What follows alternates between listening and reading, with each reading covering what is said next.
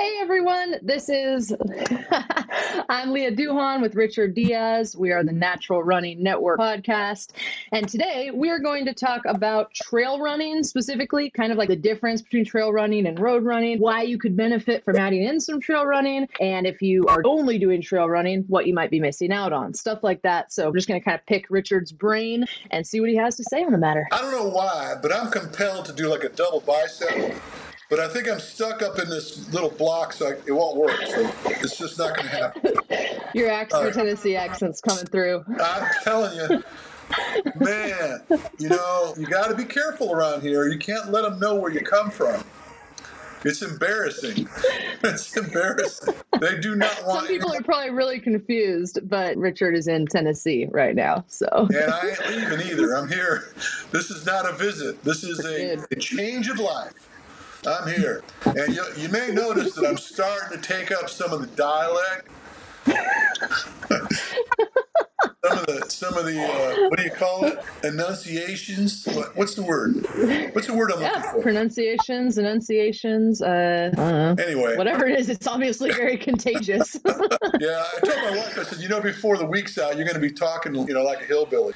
And she's like, No, I'm not. No, I'm not. Yeah, what you talking about? Well, perfect. Yeah, that's fun. But, these people are so nice, and it's really a pleasure being down here, I got to tell you. And I'm enjoying it already. I just don't care for this apartment. I got to be honest. I want to get the hell out of here as soon as I can. And I just found a house that looked pretty entertaining to me. I just got to pass it by the War Department when she gets back from what we're doing right now. Yeah. That's good. It's just the area. It's got to get past the area thing. Because, right where we are right now is perfect. I mean, it's like a mile and a half to a place to train. It's like 3/4 of a mile to about 5 or 6 different restaurants. It's like a mile. So you're kind of like in the city then. Franklin, you said? No. Franklin's a little town. Oh. I mean, the heart of Franklin's is this little, sweet little town. And it's cool. I mean, it's like surrounded by Civil War stuff. All the battles that went down are still historic situations going on there. But cool little restaurants. It's nice. It's a quaint little town. They got cannons in the middle of town, from the Civil War. Seriously. But that's cool. I'm just down the street, Cool Springs, I think it's called. But there's just a hub. I'm talking Costco, a mile and a half away. Target, a mile and a half away. Sprouts, 2 miles away.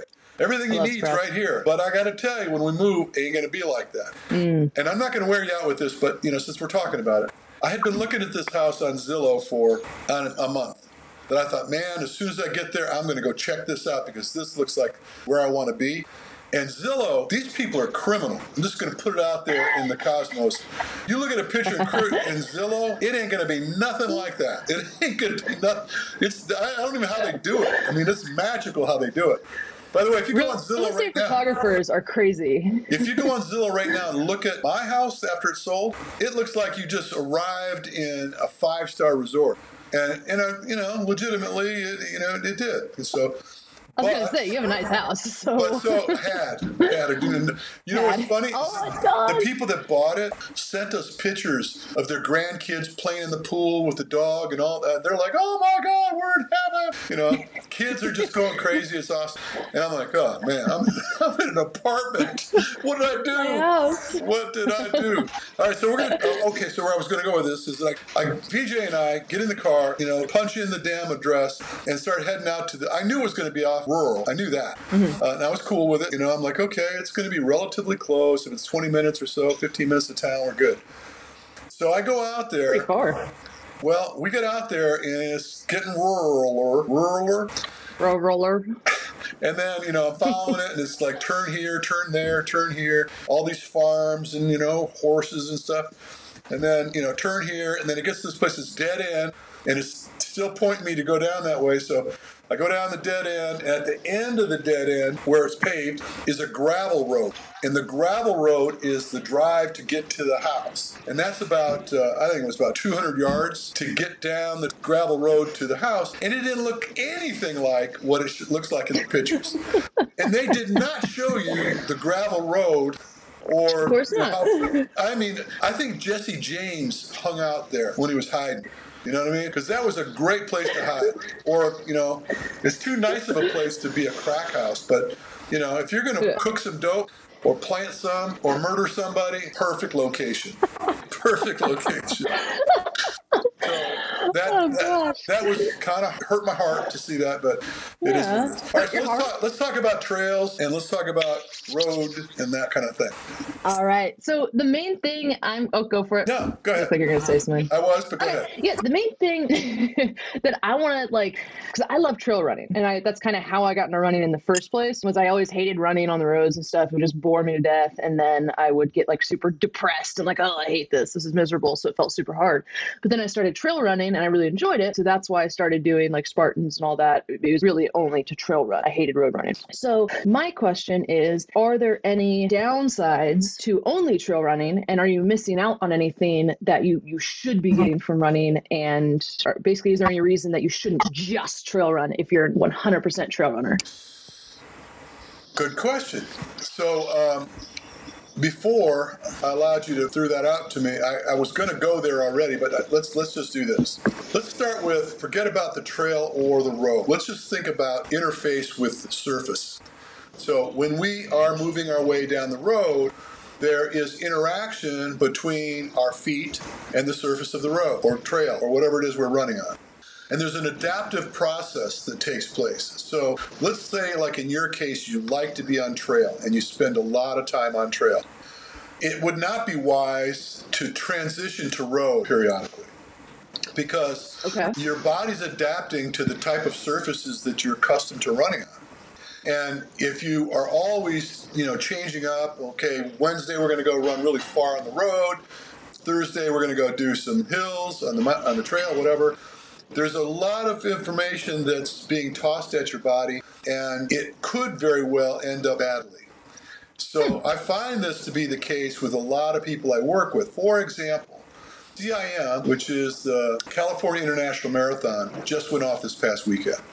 And I had a few people that I work with that were training for it. And the one fellow in particular that's on my mind had been training OCR, trail, ultra trail, trail, zero road. And he wanted early on, knowing that down the road he's going to, down the road. He knowing that he was planning for this event, that he thought maybe I should kind of every now and then go on the road and whatever. I said, no, just hold up. Let's go ahead and finish up your business on trail. And then now we have about a clear 7-8 weeks to prepare for the marathon. Now, mind you, he'd been doing a lot of work because we've been doing ultras. So conditioning to the endurance and the stamina that's required to go along, he was already pretty much, that part of the thing was working out really well. But he's not conditioned to that specific type of surface. He's more conditioned to a particular type of surface, which in his case was trail, up and down mountains, things like this. And so you would think it would be easier just to, navigate towards road after being on trail for so long. But in fact, that change in surface kind of throws your feet for a loop, I guess. Let me just say that. And so you need to be very careful how you approach it, because the other consideration is the type of shoe you use when you go away from trail to road has its own influences that you have to adapt to. Some people will feel I'm going to be on a lot of ruddy road or ruddy trail and whatever, so I need a lot of cushion between me and the ground, which is a real bad idea, by the way. And I have long preached to people that if you're going to go from road to trail or whatever, make sure at least that the type of shoe you run in has very similar aspects to it. So in other words, if you're on a zero-drop shoe for the road, you need to be on a zero-drop shoe for the trail. You don't want to go from, high stack height or a differential that's pretty severe from heel to forefoot. And I see people do this all the time. And this is just adding to the problem, which is adaptation to the type of surfaces and shoe that you're running in. And so I see injuries come about from this. And a lot of people are just kind of fogged over by it. They don't even know why or how this all came about. You know, they're just like, yeah, everything was cool, and all of a sudden, you know, I started having this plantar fasciitis or Achilles tendonitis, or, you know, my calves start barking at me, or, you know, they have something that comes up, and it's kind of mysterious to them. They're not connecting the dots. They're not seeing that, wow, I was wearing this kind of shoe, and I shouldn't have changed to that kind of shoe so radically.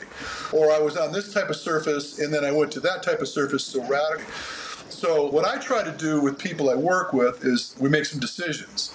If your game is trail, let's stay on that trail. Let's just stay on that trail as often as much as we possibly can. And at least, if nothing else, make sure the type of shoe you're in is very consistent between the two. Mm-hmm. And then that might be difficult for people. The next question might be, well, what about a treadmill? So, you know, I've been running trail, but the weather just turned on me. Now it's really nasty out there, so I'm kind of coming in the house. Well, you're going to come in the house. You want to adapt. You want to give yourself an opportunity. You wouldn't, for example, let's say you were running 50 miles a week on the trail, and you want to carry that 50 miles onto the treadmill. That's probably not going to end well. So you probably want to work your way up to volume again as you adapt to that new surface. And the same thing would apply in transitioning from road to trail. So that's a really interesting point, because like I feel like that is the most common scenario, actually. Like that's really the only reason I ever started running on a treadmill or the road was because all my trails would be closed when it rained. So that's honestly super common. So people pay attention to that. So yeah, go 50 trail miles. Well, I mean, by the way, changing the type of shoe you're in, that also by itself is a problem. If you're like, let's just say that, you know, you've been sitting all along with that funny looking shoe, and then somebody, you know, you listen to me on a podcast one day, and then you get into something more neutral, more flat, you know, zero drop, you know, closer to the ground and all that kind of stuff. And you were running 50 miles a week, and you thought, oh yeah, well, you know what? Today was the day I was going to run that 12 miler. So I'll just put them new shoes on. They're supposed to be better anyway. And zip off you go. And you come home and you're jacked up, right? Because you're not conditioned. You're not adapted to that new type of surface and circumstance that you put yourself in. So it's all about adaptations. And let's even back way up and let's talk about what's going on with your feet, right? I had this conversation, by the way, a couple people that we know, and I only throw one of them under the bus, okay, because I'm comfortable with that. We were talking about downhill running on trail and how, you know, the argument was, dude, I have to have a little bit more under my foot when I go down these hills, you know, and because, you know, it just wrecks my feet. So the problem isn't the shoe. The problem is you're not conditioned to that type of training.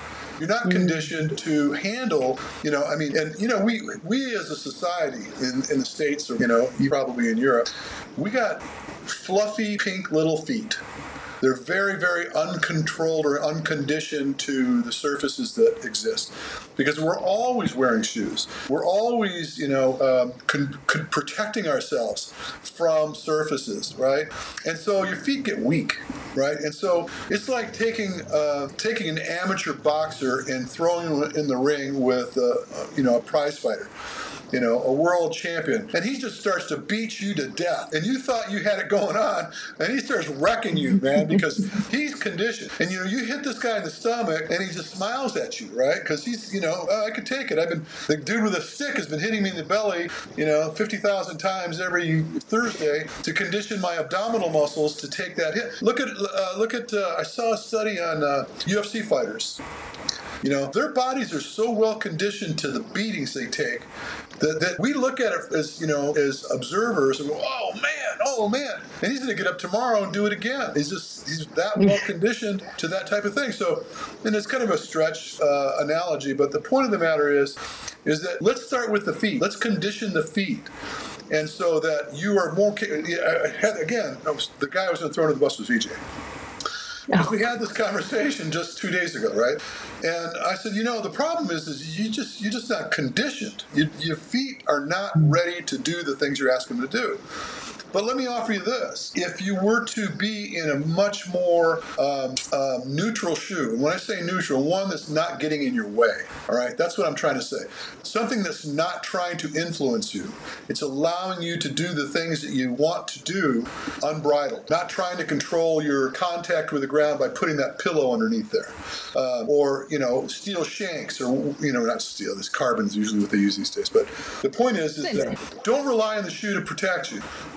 I take that back. You want the shoe to protect you, but you don't want it to over-influence you. And that's what's going on. So if you're in a shoe that you're trained to work in that's more neutral, as I suggested, your reaction time to the ground is going to be far better. You're going to be more agile. You're going to avoid the things that you need to avoid, versus just trying to roll through it with those big cushions and hoping that it's all going to work out. That's how you jack up. Well, I think kind of what you're saying, too, is like protect your foot from injuries and cuts and scrapes, things like that. Don't try to use the shoe to protect your joints and your body. And, oh, my knees are hurting when I run down hills. Okay, I build up my shoe bigger. No, like that's basically bad what you're saying. That, not that kind of protection. No, that's a bad move. It's just a bad move. And incidentally, it's a false sense of security. I'll give you another one better. And on the same thread, but, you know, kind of, you know me, I go off on tangents. Look at guys that put on a weight belt in the gym to lift heavy.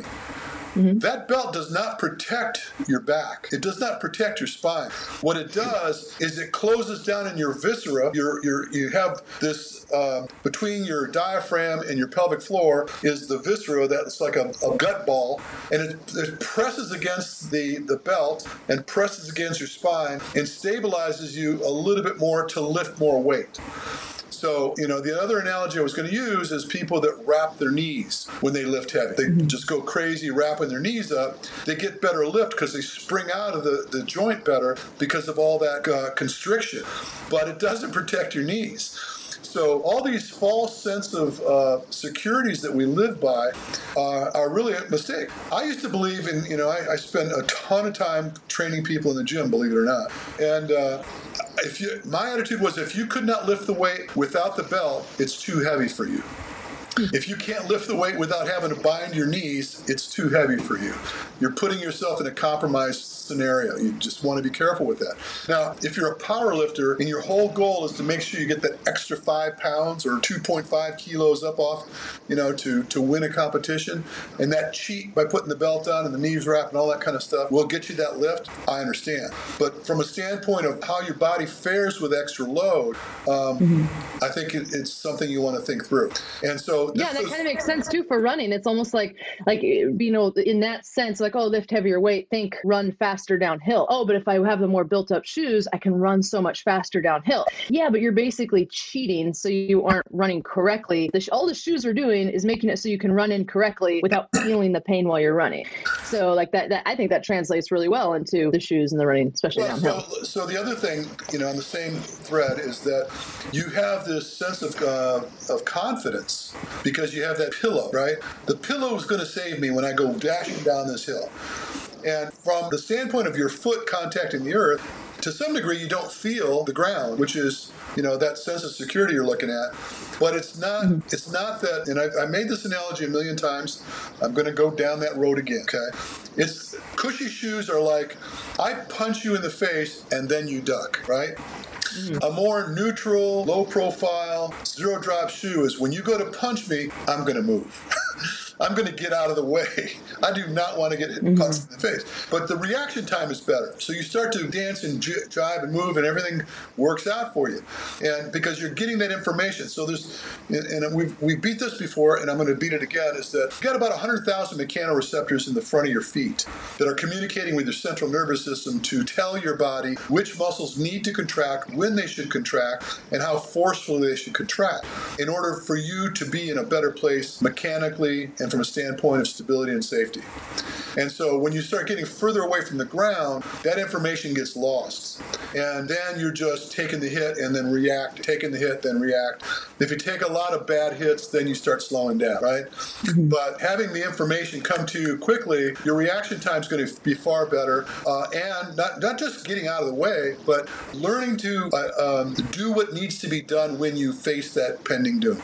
So when you're starting to land on rocks, your brain says, these are rocks, here's the way we need to deal with it. where if you're landing on a mattress, you're just going down the hill dumb, and until one of those rocks is just a little more than you needed, and you've got a problem. So that's kind of where I think it all goes.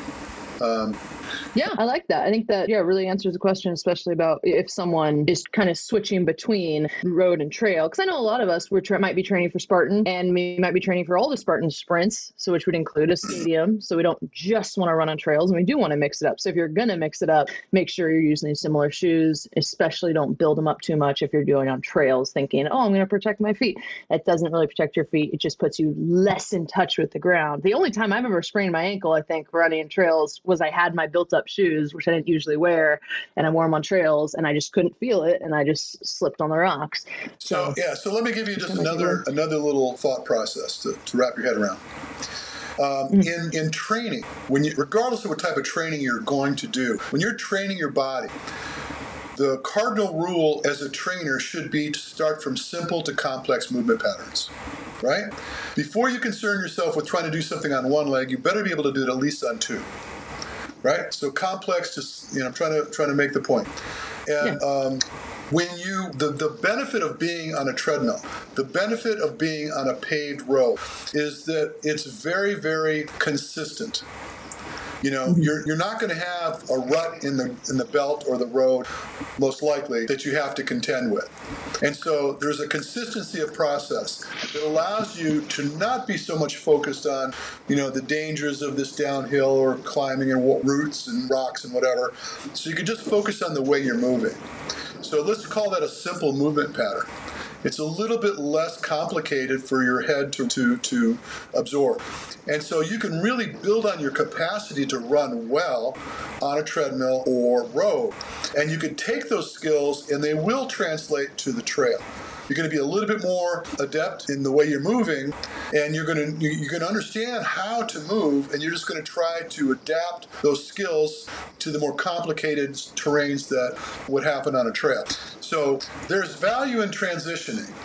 But you just don't want to throw it all kitty wampus. You don't want to just like, one day I'm going to go climb this mountain, 2 days later I'm going to go try to run a half marathon on a pavement, because you're just throwing a lot of curves at your body. You want your body to, you know, have a chance to figure things out. And odds are you'll be, you know, far and away better off when it comes to injuries, far and away better off when it comes to, you know, improving your performance. Because that was actually one of my big questions for you was, what could you be missing out on by just running trails? And I think that's huge, what you just said. You're basically so focused on trying to get over all the rocks and all these things, you're not focused on your form and getting that perfect cadence and getting the skill of running, you know, well, you're just reacting to things the whole time. So that would be a huge reason why you should throw in road running, or start with road running. Make sure you build up those correct skill pathways in your body before you go all trail. It can prepare for all of it. So I like that. And we do this in other sports. We just don't compare them. We don't think about what we don't do to prepare for the task in running as much as we might in another sport. So again, let me give you some ignorant analogies, right? So a golfer goes to a golf range, and his whole focus in that golf range is to blast that ball as far as he can. There's no sand pits, there's no trees in the way, you know, there's no dog leg, there's just hit the ball, bam, and his focus is how well he can just slam that ball, right? Same thing with baseball. Go to a batting cage. That's what I was thinking of when you were saying that golf. I'm like, it's exactly the same thing. It's like the ball thrower in a batting cage has one task. It's just toss that ball at you. You can maybe control how fast. I don't even know. Maybe you can make it throw a curveball at you. You know, but it's wholly different than someone that is looking at you and deciding what you need to deal with for you to have a strike. You know, he's trying to make it so you can't hit it, and the ball thrower is not doing that. It's just throwing the ball for you to hit it, right? And you know what your focus is when you're in a batting cage and golfing. I could probably think of another sport. Is the sweet spot. You want to hit that ball on the sweet spot of the bat. You want to hit that golf ball on the sweet spot of the club, because that's what's going to drive it, right? And so in running, far too many people don't give consideration to the way they land and putting their foot on the ground at the right position. Let's refer to that also as the sweet spot. And so in order to get greater purchase from the ground, you need to find that sweet spot every step you take in your run. And so, again, going back to the concept of simple to complex. On that treadmill, it's rate independent, it's not going to change speed, it's not going to turn into a rutty road, and all you're trying to do is improve your contact point on that belt, right? And when you're on a road, your focus should be similar, not quite as defined as it is on a treadmill, but better, right? So you could potentially go back and forth from a treadmill to a road and have really good result if your focus is to compete on the road. But it's not quite the same going on a trail. So that's my take. All right. Awesome. And then kind of vice versa, if you're only, because I know for me, I came from the trails to now I'm running a lot more roads because my form was terrible, just like you said. So now we're focusing back to the simplified version. But what about for people who just run roads or just run treadmills? What could they be missing out on? Like, what are some things that they, it might be beneficial for them to kind of graduate, get some trail running in, or like, are there any body imbalances, things that they're missing out on by just running flat and straight all the time? You know, I don't think so. Okay. I really do. I mean, I'm sitting here thinking it through, and I don't think so. And while I'm thinking it through, I'm thinking of all these ridiculous analogies that I might come up with, right? You're on an analogy roll today. Yeah, I'm trying to simplify things. You know, I'm out here in the South. We try to make things real simple. I love analogies. No, but I mean, like drag racing. You know, it's a quarter mile, it's straight, you're locked into this crazy machine, and all you want to do is slam on that accelerator and hold on tight, straight line, right? It would not be an advantage for you as a dragster to get on, you know, a track like Road Atlanta and try to navigate that track and take the turns and, you know, find how you should approach the apex of the turn, accelerate in or out. I mean, those technical components of that type of racing has zero to do with drag racing. So it's kind of the same thing. I mean, if you're a road racer, you're not going to really draw much benefit from trail. It's more complex. Do you need that? I don't think you do. For a road racer, you want one thing. You want to make sure you hit that sweet spot and you push that sucker in a straight line. You know, rarely do you have these real sharp turns or whatever. And if you do, I mean, if you're on a closed circuit or like a track, you know, best thing to do would be run on that track. Get used to dealing with those turns. And I have, you know, I watch the analytics of clients I work with when they're running on a track. And I see the change in cost of work when they come into a turn, come out of the turn, things like this. And we start to think in terms of how to best navigate the effort to get the shortest time frame for the given distance we're trying to improve, right? And so I've seen that. And so this, again, is another technique thing when you're dealing with those turns. But the surface is not going to change, right? Like, you don't have to worry about what your feet are doing because they're going to be constantly hitting the same surface every step you take. Just drive it, right? So I don't know. I just don't. I do.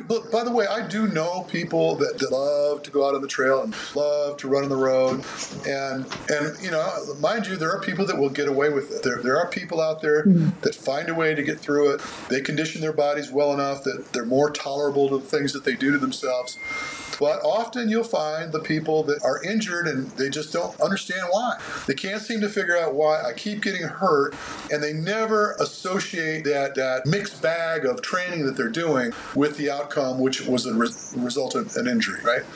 So, yeah, well, it's interesting because I was kind of someone who had switched between roads and trails, and I wasn't injured. I don't get injured very easily, but I would get all sorts of kind of just leg pain and weirdness all the time. So like my calves might hurt, my hamstrings might hurt, my claws might hurt, my knee might hurt, my whatever, Achilles. And it'd just be kind of like all over the place. And I would never really know why until I started doing my research, working with you and learning about, could be because when I'm running up hills, I'm not doing this correctly and I'm doing all these wonky things. Well, pain is a sign that something is going bad.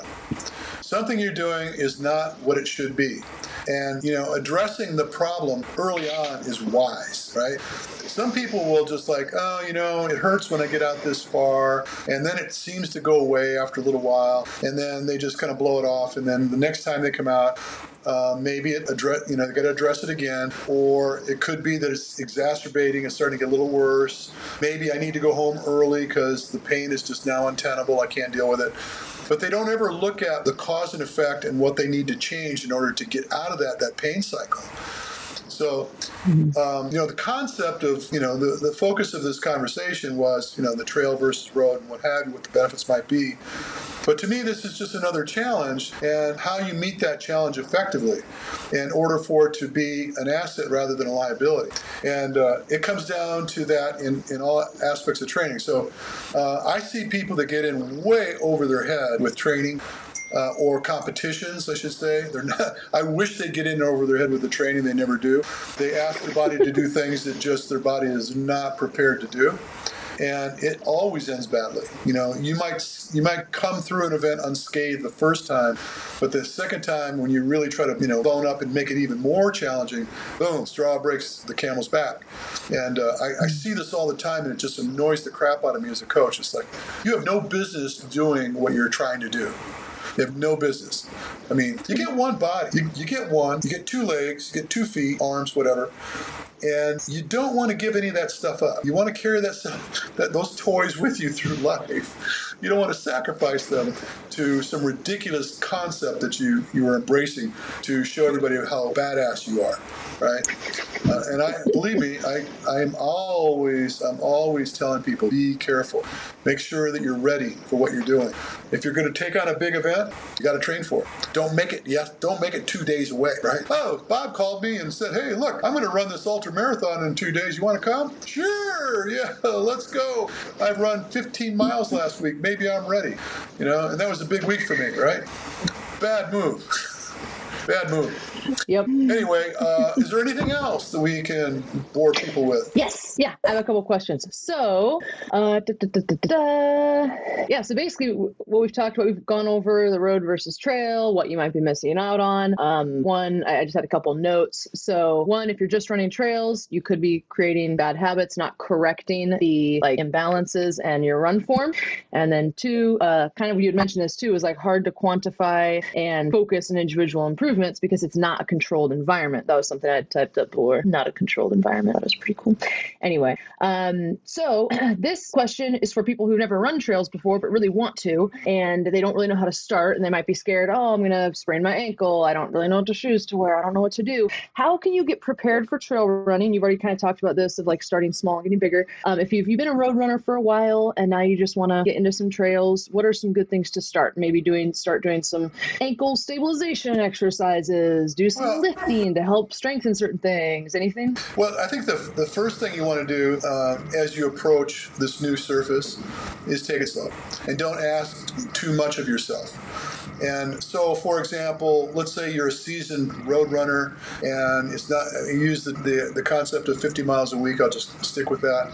And then you decide that again that guy Bob calls you up and says, "Hey, dude, I'm going to run on the trail." It's like, okay, let's do that. If Bob's been doing that forever and he's going to plan to run 20 miles, don't go with him. Maybe, set up some runs that you get a chance to. No pressure, not trying to compete. Just get out there and feel it. Adapt to the surfaces. Find your way through it. And, you can do a lot of stabilization exercises, things like that, and that might help you to some degree. But there's nothing like specificity.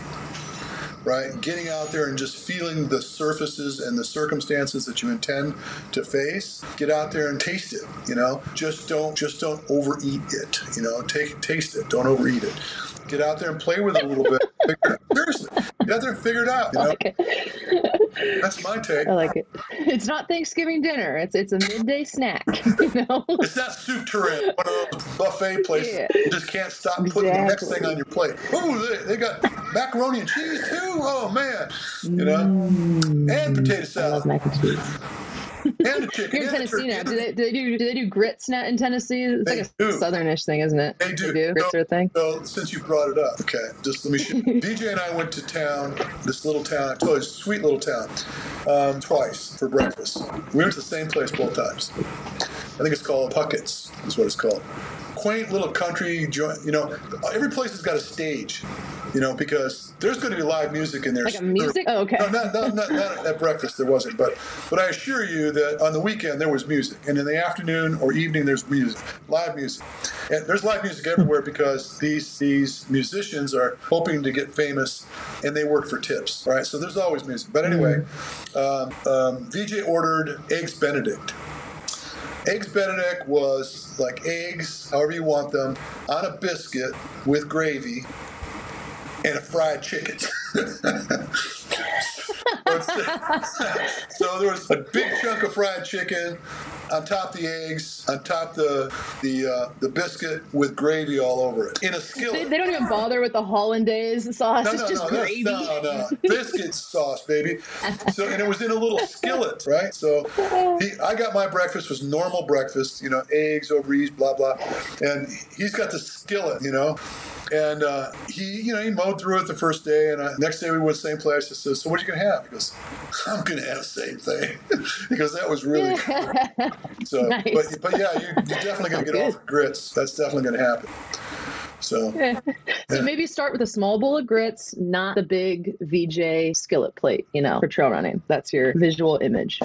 So I don't think grits will hurt you. All right. I don't even know what grits are. I thought they were like an oatmeal, aren't they? It's cornmeal. It's just cornmeal, but it's like cooked like an oatmeal almost, right? Like it's a hot porridge thing. It's good. Grits are good. I like grits. Matt said he wants to get some, but I don't know if I've ever had them. Come on down. I'll hook you right up. We'll go down to Franklin. Go down to Puckett's. All right. Moving on. So the last one that I really wanted to talk about, well, two actually. One, you are all about cadence and the 180 and the rhythm and the form and the proper foot turnover. Is that going to be the same for trails, or is it going to vary slightly? I would like to see people land well. Landing well usually indicates that if you're at a frequency of about 180 strides per minute, your foot's going to come closer to your body when you make ground contact. I don't say, well, you're on the trail, land on your heels. Well, you're on the trail, go ahead and overstride. Those are mistakes. And so what we don't want to do is make mistakes, regardless of where we might be putting ourselves. Now, the circumstances change a little bit on severe downhills. And I find that going downhill, if you're capable of more cadence, fine. If you're trying to slow down, maybe a little slower cadence would work. But ideally, what you don't want to do, and it's really hard on a downhill, is you want to limit the amount of overstriding you do. Because you got to appreciate on a downhill, you're going to overstride to try to put the brakes on, right? Mm-hmm. But that's not good for your body. It's not. Mm-hmm. You want to be able to manage the downhills as effectively as possible. And this is like food for another conversation, but there's a reason why I adhere to this 180 strides per minute. It's because it puts your foot in the right place most often for you to land well. And landing well is key. It trumps everything else from a standpoint of what to do. Where your foot makes contact with the earth every step you take is principally the most important thing you could think about. And 180 just kind of puts you there. Now, you know this because you've been at clinics with me where I've had people do this. I want you to run up the hill, and I'm going to have this metronome going on this loudspeaker so you could hear it. And I want you to go up the hill the way you do and come down the way you do. And then I want you to go up the hill again, and I want you, same hill, same circumstance, I want you to do it at 180 strides per minute. And I may have 20 people or so at a time they're doing this, and then I will ask them, how did it feel? Was it easier, more effective? How did it go? 9 out of 10 times, most people will tell me that they found they were in better control, was able to manage their energy more effectively, and get up the hill more effectively across the board at 180 strides per minute. Not necessarily on the way down. On the way down, you know, it's kind of all bets are off, but you do want to try to still keep your foot close to your body. So you just have to learn it, okay? That's what it boils down to. And then it comes down to integrity. So you start talking about, you know, training for stability and all this kind of stuff. This is where it gets real tricky and important, is just really having integrity from the ground up, because you're throwing yourself in the air, and now you have gravity at your back pushing you into the hill. And so there's a lot of impact force that's going to come with that. And so you need to have good integrity. So you know that I've got this workout called peg leg. And I know you remember how heinous that is to go up a mountain on one leg at a time. Yep. Yeah. And you could always tell who's going to do well on downhills by how effectively they can go up the hill on one leg because it's all about integrity. Yeah, it is actually, that was an interesting workout. Try that if you're, yeah, that's a good one to try. Basically just do little bunny hops up a hill on one leg. They have to be bunny hops because you're on one leg and you can't really do big jumps, and then go down the hill. And that's insanely hard, but yeah, interesting. Okay, well, cool. So that kind of answers the question about the cadence. So yeah, it might be a tiny bit different. Really, the focus should be on connecting with the ground properly. Yeah, like if when I remember we also, another thing we did at your clinic was the gulch or whatever full of all these rocks pebbled all throughout. And I think that's what a lot of people think of trail running is, oh, it's just going to be tons of rocks piled all over the place. I'm going to have to pick my way through. How could I do that at 180? Obviously, you might not be doing that at 180, but at that point, you're almost not even running on some of those. You're more just kind of picking your way through anyway. So that's kind of a different situation. So yes, all trails are might have a little bit of that, but the whole trail's not like that. Anyway, okay. Yeah, last thing I want to talk about was hills, specifically the uphills. We were just talking about the downhills, how to have proper form running uphill. No, I know foot placement is going to be the most key, but also for your body, because I know a lot of times it can be tempting to bend over when we're running uphill. So just kind of talking about what it should look like to run uphill, because I know that's something we run into a lot running trails. Well, I'd like to see the hips under the shoulders. And that's hard to do. That means that you've got to really be generating good power out of your legs as you're climbing. And you know what happens in a lot of these OCR events where the mountains get very steep. You end up in a power hike, right? So hands on knees, punching your way up the mountain, one knee push at a time, and. Clearly, you're not going to have, your shoulders are going to be over your knees at that point. Your shoulders are not going to be over your hips. So ideally, if you're strong enough, being a little bit more erect is going to open up your hip flexors. It's going to release some of the inhibition from your hip flexors, so you can actually get more purchase as you're pushing off the ground. It just depends on really how steep it is, you know? Okay. Yeah, so. Is there a point where it's so steep that it is okay to bend over like that? Because I always thought you never bend over, you always stay up tall. Well, is that ever good? So when we're done with this podcast, what I want you to do is stand straight up and pull your knee up towards your chest. And then I want you to bend way over and then pull your knee up your chest. You're going to feel the resistance from your hip flexors that is going to inhibit your potential to get that knee up, right? So let's change it and put that incline in your face, and you'll see you're kind of stuck. And this is why these guys don't just bend over and climb the hill. They're actually physically pushing down on their knees with their hands to get their legs to get up the hill. And so form is out the window at that point. It's just a function of, let me see if I can drive my feet into the ground with my hands, or in concert with my hands. And so I don't think that there's ever a time where just bending over to run up a hill is an advantage to you. I don't see that. Well, because it's funny, because I do some stair climber workouts to train for the steep stuff sometimes. And every time I see someone on the stair climber, it's always hands in the rails, bending over, doing like this. And I totally bent over climbing up it. And I'm always like, what? Like, what are you even, that seems like a horrible idea to me. I know exactly why would you do that? I know exactly what you're talking about. And then take it a step further, the Stairmaster. You know, the Stairmaster is the steps with the chain underneath. Oh, they don't move with you. And then I see people take all their weight off their legs, lock up their traps and put their hands on the rails and move their feet really fast, right? Yeah. They're not doing any leg work anymore. They're just trying to minimize. They're just trying to minimize the work as best they can. And stupid. Are they getting anything out of that? Why not just turn it down? Why not just go slower? What? People are silly. People in gym are silly. I've owned health clubs for 15, 16 years, and I've seen the craziest things that happen in the gym, technique-wise. It's just fun to watch sometimes, and share it with your friends after you've seen it. Hey, dude, you can't believe what I saw this guy doing in the gym yesterday. You've heard those conversations, right? Yeah, that's one of them. That's one of them. Yeah. So. Well, cool. All right. So yeah. So if you're climbing up hills, try to stay upright. Focus on bringing that knee up, and don't bend over unless you are pushing off your legs in a race and you're trying to go as fast as you can.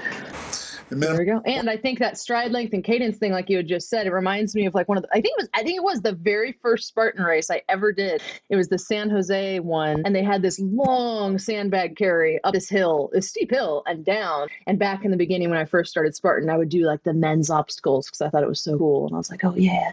So I was doing the men's sandbag, going up the hill, and like, I was taking tiny little steps, like going for it. And I was able to make it. And there were tons of guys who were like, oh, like falling over, like couldn't do it. And I'm like, what? Like, you're obviously a lot stronger than me. Like, what's going on? And then I saw some guys doing it, and they're all like big, huge steps, like almost lunging up the hill because they're trying to get as much like length as they can with each step. And I'm like, oh, like they're basically lunging with the sandbag up a hill. Like no wonder they're killing themselves. And that just kind of reminds me of what you were saying of quick cadence, get little tiny steps going up the hill. It's a lot less taxing on your body. It might feel harder at first because you're taking more steps, but it really pays off. I'd say that makes a huge difference. That's one where you notice that 180 a lot is up hills. It pays off. Well, I'll tell you, let's put a person on it. Rhea Kobel. If you want to see something interesting, watch the Big Bear race, this past Big Bear race. Rhea was there, and on the steep parts of the hill, her stride length couldn't have been greater than 6 inches. But she never once had to put her hand, maybe she did once, put her hands on her knees, and she was boop, boop, boop, boop, boop, and just chipping away at that mountain and passing these guys. And these guys were just struggling and, pushing their knees with their hands. And she was just biting away at it 6 inches at a time, kept her feet beneath her, kept her posture upright, and just chipped away. And it works for her. She likes to go long. She's effective if she goes. The longer it is, the better for her, right? And she's managed her energy expense by these little moves that she's learned to adopt. And some guys they're just not trained. They've not been exposed to those type of circumstances enough to come up with a solution, right? And another great example is VJ at Vermont when he did the 15K course. As soon as that thing got steep, he had never put any energy into power climbing. He just runs, and when he can't run, he walks. And he got stuck where he was leading the race way ahead of everybody and got to that steep part of the mountain and just shit the bed. It's just like terrible. And he was the first one to say, he goes, as soon as I figured out that I didn't know how to power climb, the race was over for me. I mean, over meaning he wasn't going to win. Anyway. Yeah. So, it was just so steep. Like, it's just so crazy steep there. Oh, yeah, it was crazy steep, yeah. Yeah, and a lot of work beforehand, a lot of climbing and running and whatever, and he was winning. He just won the day before, just won the short course world championship and was trying to get the second one. And I thought he was going to. I was in the gondola right over top of him as I was going up the mountain, and I saw him just like, what the hell? And then started noticing the guys were way behind him, started making their way up past him. I think he ended up like in fifth place or something like that. I forget, but that sucked. And that was the only reason. Yeah. That's the only reason that he didn't win was he just didn't know how to deal with that steep of a mountain and what to do once you face it. So, anywho, what else we got? We got anything else? Anywho. No, that was really everything I wanted to go over. Yeah, I mean, shoes, but we already talked about that. I mean, it's funny. A lot of times I can just wear my road shoes in the trails just because, I mean, California trails, I mean, they're all pretty hard packed. So it's pretty easy for that. But yeah, I think it's counterintuitive for shoes because, yeah, people like you were saying, a lot of times want to protect their feet, go with the bulky. But if you really want to protect yourself, the real runners, like I've been here, like Bracken and Kirk and them talk, when they go onto trails, they go less cushion, they go more minimal when they might not usually on a road because they want to protect themselves and they don't want to twist, and they know how easy it is to twist that ankle and do stuff like that when you're wearing built-up shoes. So that was kind of my takeaway, which is always funny for me. On that note, love those guys, good guys. Both of them have got jacked up knees, plantar fasciitis, right? And I don't understand it. I saw Bracken the other day, and I saw the shoes he was wearing. Yeah. I didn't say anything. He probably won't listen to this, but if he does, I was looking at his shoes and I'm going, yeah, just had knee surgery, did you? Yeah, that's funny how that works. Yeah. Go after him, Bracken, not me. He said it. I'm just saying, love you, dude, but no. Yeah. Sometimes you're just not ready to learn it. That's what it boils down to. Anyway, so I'm assuming we're shutting this down. I think we're shutting this down. That's really, right, we covered everything I wanted to talk about. Let me do a shameless plug before we go. Okay. I'm starting to see clients already here in Franklin, Tennessee. If you are watching and you're interested in spending a little time with me, you can visit my website, which is diazhumanperformance.com. Let me see if I can find it. Is it in there? I don't want to take all day trying to find it. Let's just see. There you are. Oh, hey, yeah, just glitched out. I see it now. Do you? Ooh, and Diaz Performance just popped up. All right, so let me... Might have to move the frame or... Stupid, but I'm doing it anyway. Do it, do it, do it. Do like that. There we go. Ooh, the classic. Got to put it on top. So there it is. Oops. Okay. I like how you have it like scroll across the screen like that. I know, it was all cool until it wasn't. It's snazzy. Oh, look at that. All right, so then there's the website right there. Quick, I hope you saw it. And you can get a hold of me and we can spend some time. I'm going to be in Jacksonville, Florida, doing a clinic January 7th through that weekend. And then I'm fixing on doing some more clinics in 2022. If you have interest in hosting a clinic, same thing. All you can do is reach out to me and we can talk about it. But other than that, thank you for putting up with me. And thank you so much for Leah being here with me. You know, we're not as close to each other as we used to be, but we are definitely in contact. You got to come out here and get some grits. I know. I want to. Now that I'm pretty much done building my house, I'm ready to travel, go do some fun things. Yeah, well, once we get set up here, we'll certainly get you guys out here. We'll be so fun. We'll have fun. Anyway, let's shut this bad boy down. Thank you so much, Leah. All right. Thanks, Richard. Talk to you later.